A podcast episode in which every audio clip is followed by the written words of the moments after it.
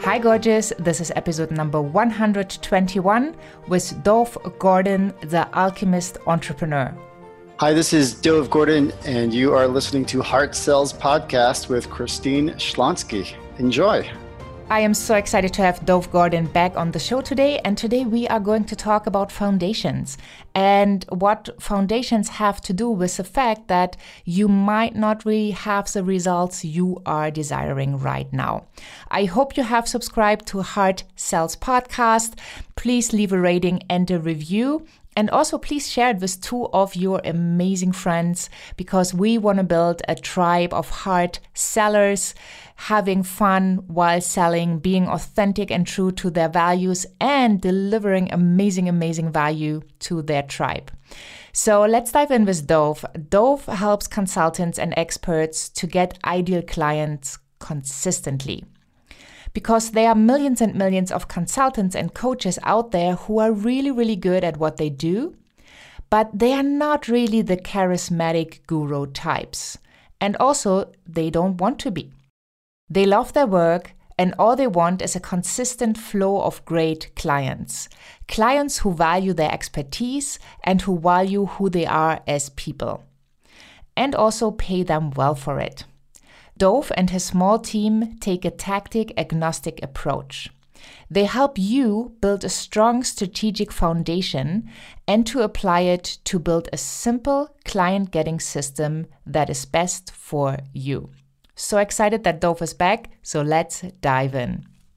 I am so happy you are back on Heart Sells podcast. Welcome, Dov. Great to be back. Thanks for having me. Yeah, so exciting. I loved our first conversation. And what really, really stuck with me is that no, well, I made it up. You don't call it like this, but the no fluff strategy, where you actually produce something that you've sold for years and then decided, all right, I'm just going to give it away because it adds so much value to people.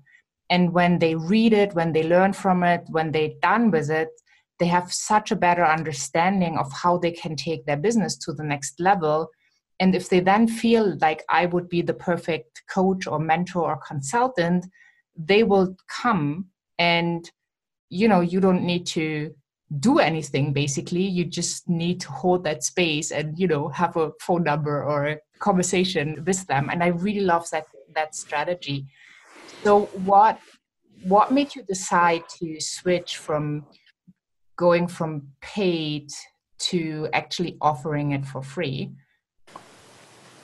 And so, and, yeah. Well, the I, wrote this manual. We call it my manual because it's just kind of the basics. Uh, I mean, and and by the way, basics in the sense that like you know, I remember hearing that uh, uh, white belt learns the basics and a black belt is learning the same basics, you know, the same whatever seven moves, whatever, depending what karate school you're, you know, martial arts school you're a part of. But uh, it's just at a much higher level. So anybody who's uh, who doesn't think they need to master the basics, I would suggest that in almost every single case, if you're not getting the results you want, there's something foundational that's missing from what you're doing day to day. It's not something fancy; it's something foundational in in almost every single case. Um, so I wrote it in about six weeks. Um, put a lot of, you know, I think I probably put three and a half, four hours a day over about six weeks, uh, really just working at it.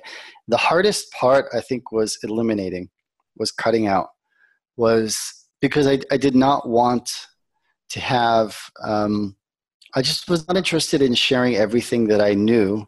Uh, I was not interested in justifying the value. Well, I'll actually explain what I mean by that because I, you know, any of all of us know a lot, but that's not necessarily what our reader or our client needs to know. Right. Yeah. The you know in a day a day and age like we have today, where there is so much information, there's information overload of all the time. Um, the the greatest value that we can bring to somebody is not to give them more information. The greatest value is is to eliminate and say, I'm going to focus you on the critical 10% that gives you 90% of what you want. If you you know, I, I realized years ago um, that I, I, think of this as the "I'm not Abe Lincoln" problem. Abraham Lincoln being uh, president of the United States, uh, one of the greatest, uh, you know, by most accounts. He grew up in poverty in the backwoods of Illinois, Kentucky, I forget. And you know, he, he lived you know a mile, two miles, miles from a neighbor. No books, no libraries down the block, or you know, Kindle, right? So he read. He would have to walk a mile to a neighbor to borrow a book and then read it and then return it. And and, and, and he read the classics, you know, the Bible, Pilgrim, Pilgrim's Progress, and, and other books. I forget the, the whole list, but he, he read the, these classic books again and again and again. And it affected his thinking and it affected his language. It helped his, it deepened, it gave him a deeper understanding of people. If you think about, about you know, books that have lasted the, the test of time like that, in some way they're talking to us. They're talking to something that's deep inside all of us that that really resonates and in, in, you know that went into him he didn't just uh, you know read thousands of books he read maybe a, a, a, couple of dozen but you know or a few dozen but he read them repeatedly and they impacted him and i think that today we have the opposite problem the i'm not abraham lincoln problem because i know i've got i probably have more books in my kindle library and my ipad or phone than he read in his whole life probably uh, our problem is depth. Our problem is mastery or lack of it. Our problem is depth of understanding. Our problem is thinking that I need to know more when really I need to more deeply understand what I already know. Our problem is I wake up in the morning and I say, well, hey, I've, I've got this really valuable skill set. I can, you know, really help these types of people. How do I get clients? And then we watch a webinar or whatever it might be. We read a book and then we think, oh, okay, I got it now. And we take a step and we start you know working on it we make some progress and then we hit a wall and we hit the wall and right away we fall into the clutches of the three doubts. You know, the three doubts are uh, am i doing the right thing? Am i doing it right? And then how come it's not working for me or will it ever work for me? And and almost as quickly suddenly we start to think well i must not know enough. So like the roomba vacuum cleaner we hit the wall. I must not know enough. We bounce off in another direction looking for more knowledge, more information, another book, another course, another program, and so on. What we really need though is we need someone to look at what we're doing and say, "Oh, hit you hit hit the wall." And then am I doing the right thing? This part of what you're doing is is good, is right. This part is a little off, fix this, right? Good. Now hit the wall, take a chip out of it. Hit the wall, take a chip out of it. And then you continue. Instead of bouncing off, you continue. You hit the wall, you take a chip out of it. You hit the wall, take a chip out of it. And at some point, you know, like you know, it's just not going anymore, right? You, the chips aren't falling anymore. You feel like something changed, something's off, and then you turn around to your mentor, your coach, whoever it is that has already done what you're trying to do, and and you say, well, am I doing it right? And they look at what you're doing and they say, this part's right, this part's a little off. Let's adjust this. Let's fix that. Make that change. Good they could see in in minutes what would take you years to see for yourself we just can't see it for ourselves even if we can often see it for somebody else by the way sometimes we could sometimes we can't so and then again you're back. Now hit the wall take a chip out of it hit the wall. Until again you get stuck and you start to wonder is this ever going to work for me? You know why isn't it working for me? And they say you're doing the right thing you're doing it right. Now it's a matter of doing it. Continue doing it. And then because you have that confidence and know you know we talked about confidence uh, the other conversation it's something that comes up a lot on your podcast right? Because you have the confidence of a simple repeatable process that actually makes sense to you and a mentor behind you who's helping you deeply understand the thinking the ideas that you've already acquired. You're able to keep hitting and then one day you hit the wall and then suddenly the wall crumbles. And it's at that moment you, you're like wow you know the dust is flying everywhere. You hit the like the wall crumbles you step through that wall. It's at that moment that you understand all that information you've been collecting. Because, as I said in, in our other conversation, in order to, for us to break through, in order for us to get to a point where we can, um, like, really have that next, the, the, the stereotypical or the, the, the uh, you know, the, the breakthrough, the, that next level, whatever it is for each of us, we need to learn something different.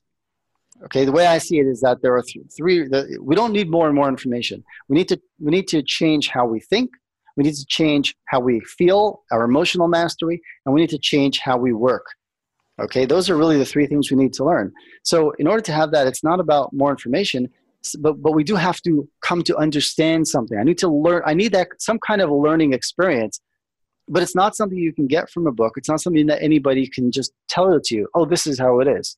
It's something you have to learn from your own experience. The problem is if we bounce off and run another direction thinking I don't know enough, we don't have enough experience. We never get to that point.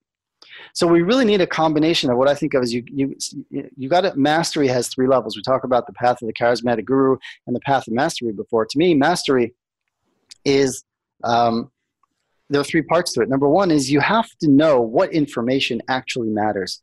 There is so much information out there, and this is why you know what I, I really made an effort to uh, eliminate everything but what you really need to know. There's so much knowledge and information out there. You need somebody to be able to help you understand. You know, Christine, this is the critical 10% that will give you 90% of what you want. This is the critical 10% that makes you look brilliant 90% of the time. For now, ignore the 90%, focus on the 10% if if you don't have that mentor that coach helping you see that then you're not you're going to waste years of your life trying to figure out for yourself what is the 10% that actually gives you 90% because that's a fact that's the way the world is and then you need to take you need to study that 10% and then you need to go out and implement it that's the second step you need to do something with it use it live it right and um, and, and that's you know you got to hit the wall right um, uh, and then when you go out and do something, you're going to have experiences. Some of it you're going, you can get some kind of results. Some of those results you're going to like. Some of them you're not going to like. And then the third step is you go back to your coach, your mentor, and say, "Hey, you taught me this. Here's what I did with it, and these are the results. Some of them I like, some I don't like, and help me improve." And your coach, your mentor, looks at what you're doing, and in an instant, or minutes, or maybe hours, they can see precisely what you need to change because they could see what you cannot because they've already learned these things by their own experience. And they can point you and say, this is what matters, this is what doesn't, make this change. You then have to go back and still live it yourself before you can really understand it. When the wall crumbles, you suddenly understand the things you already knew. It's like the light, it's, it's not, I mean, it's like, I remember the first time I did an online launch, and I'm not a fan of launches, I don't do launches anymore. But I didn't know. Everybody was doing launches, and I thought I should do a launch. I spent about three months setting it up between figuring out a membership site, and I didn't I didn't know what I was getting into. I didn't know what I didn't know. This is going back quite a number of years, and then I made I think I made one sale of seven hundred fifty dollars. But as soon as I finished that last teleseminar, and I was obviously very frustrated, disappointed. Uh, there was teleseminars back then; webinars were not as popular, and or easily available I suddenly understood advice that I'd been getting all along. Suddenly, certain things click into place. It's like the wall fell, the wall crumbled, and I was standing there in the dust, and I finally understood it. In that sense, I, you know, I, I'd had a certain success. I finally got it. I learned what I needed to learn so that the next time it was better. The next time it was better.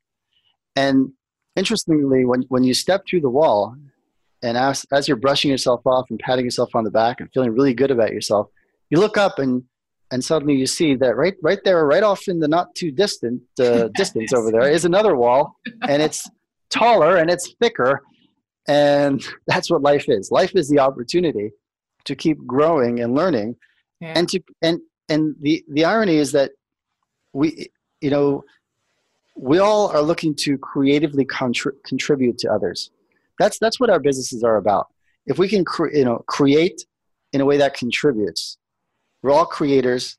We're creating something, even if it's if it's consulting and giving advice. But it's it's getting better at that. You know, you think that you know if I'm good at this, if I can help people, they'll line up and buy, right?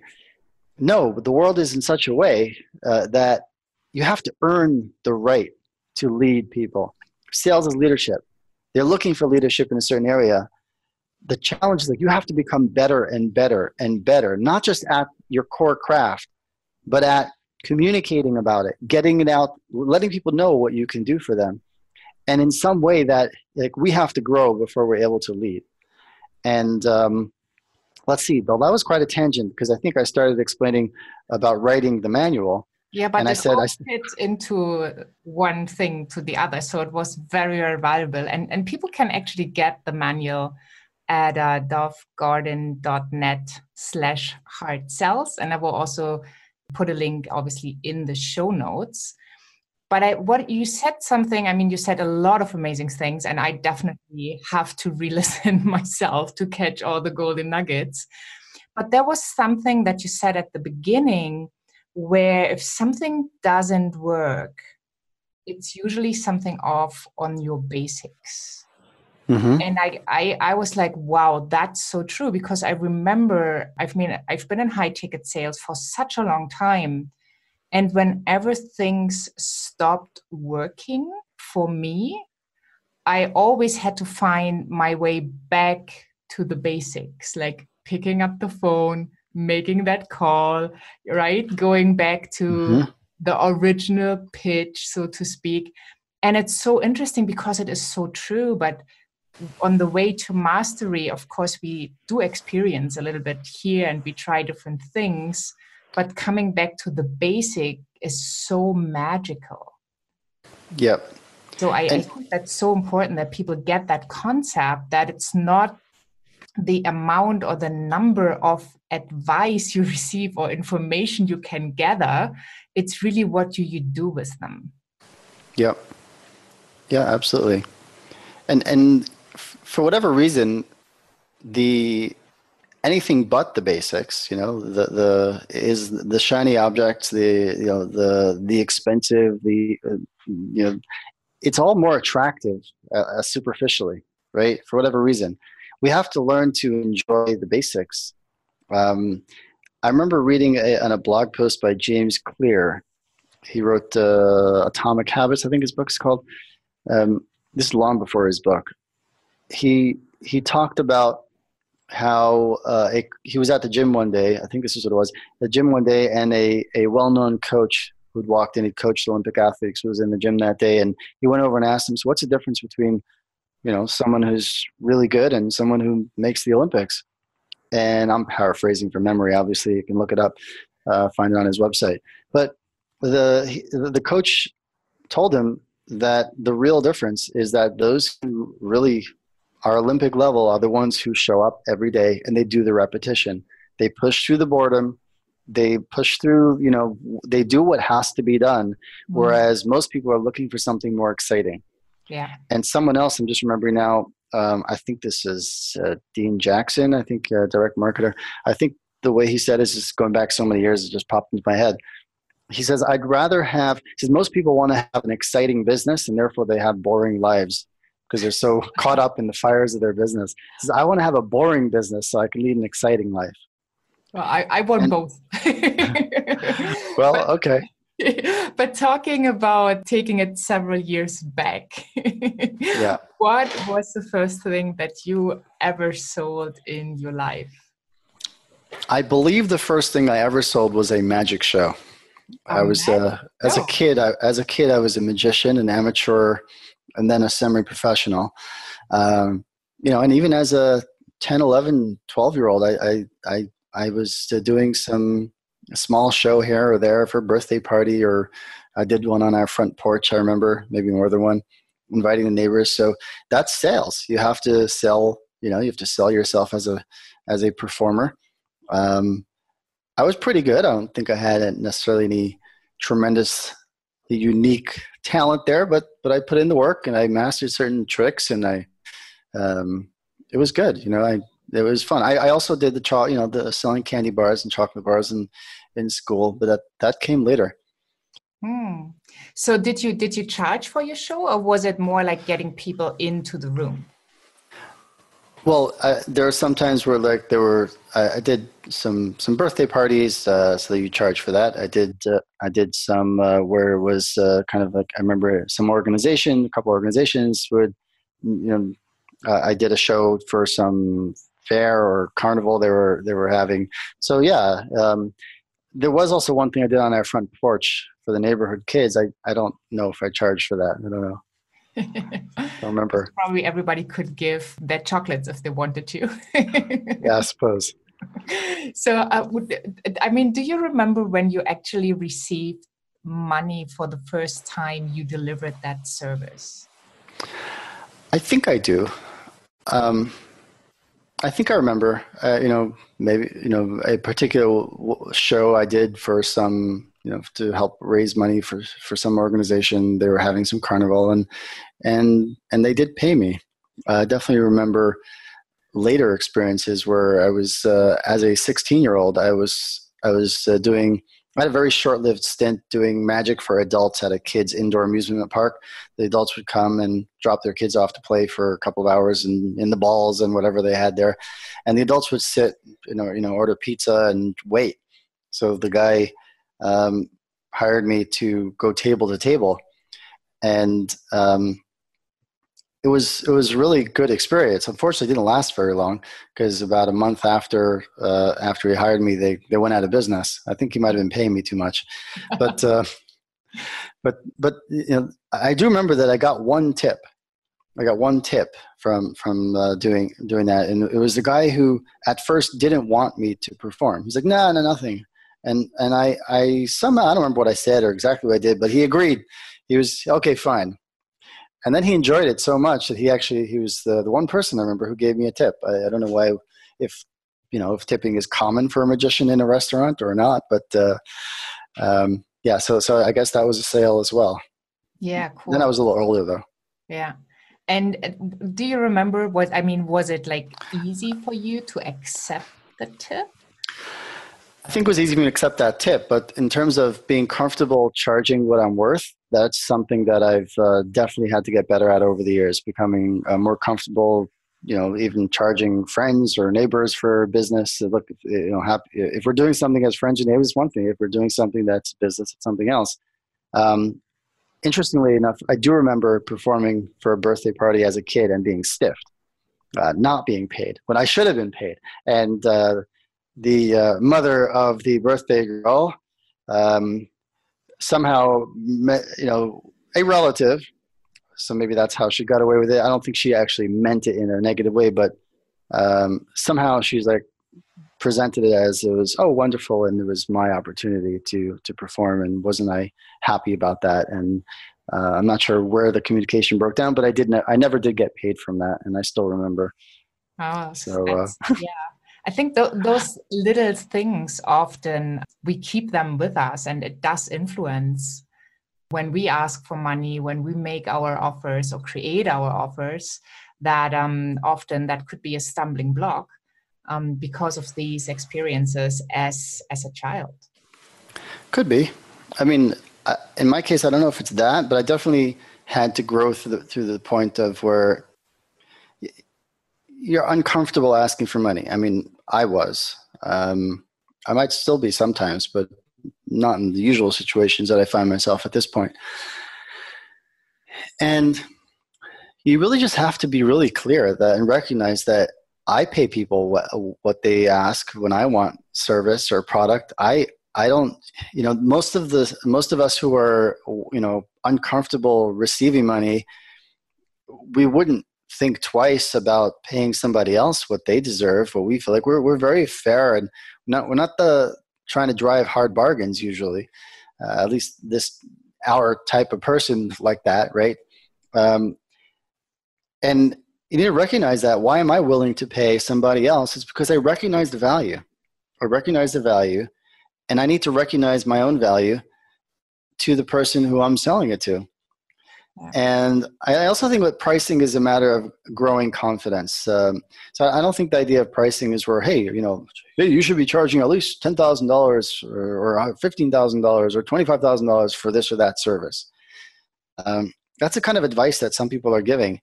In my view, pricing is a function of a number of different things, including your own confidence.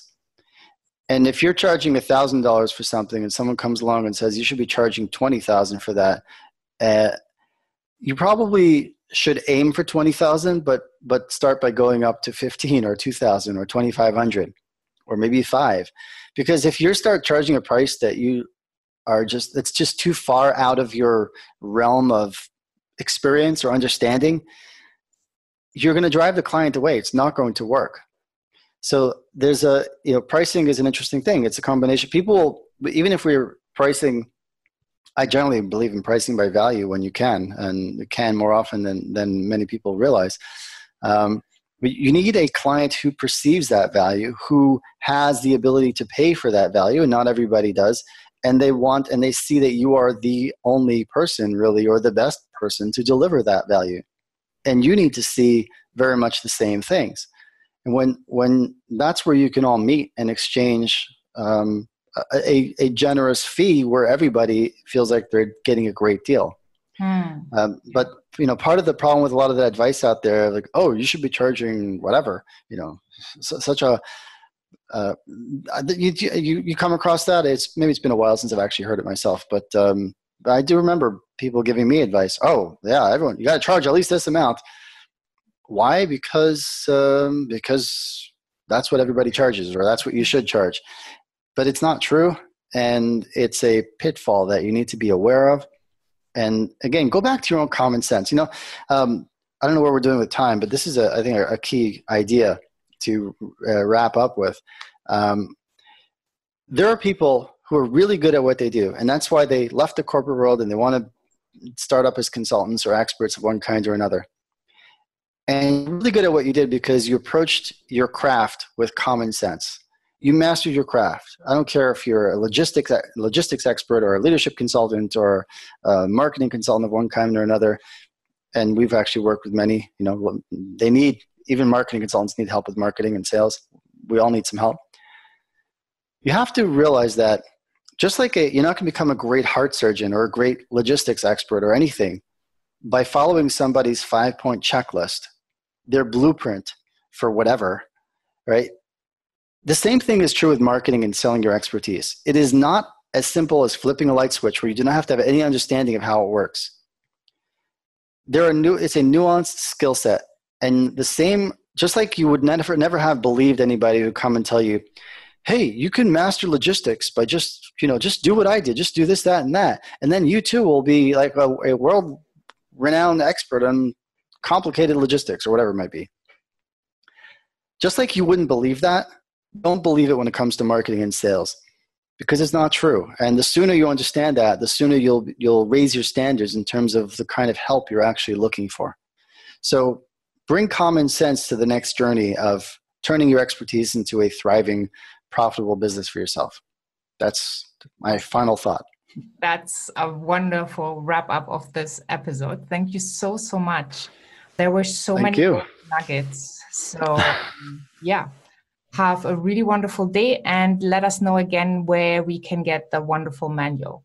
Yes, uh, dovgordon.net forward slash heart sells, D O V G O R D O N dot net forward slash heart sells. And I just take a very simple, step by step, thoughtful action plan approach to some of the ideas that we talked about last time and, and this time as well.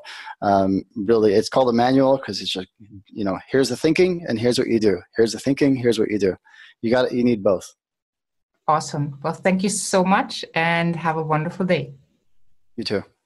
Well, I'm so grateful for another episode with Dov Gordon. Make sure you hop on over to christineschlonski.com, find the podcast tab, and get your free manual that provides amazing, amazing value and really will help you on your journey to get your ideal clients consistently. Thank you so much for tuning in. Make sure you subscribe to Heart Sells Podcast and thank you so much for leaving a rating and a review, plus sharing it with your friends. I can't wait for you to tune into the next episode. Have a wonderful day wherever you are, and I'm saying bye for now.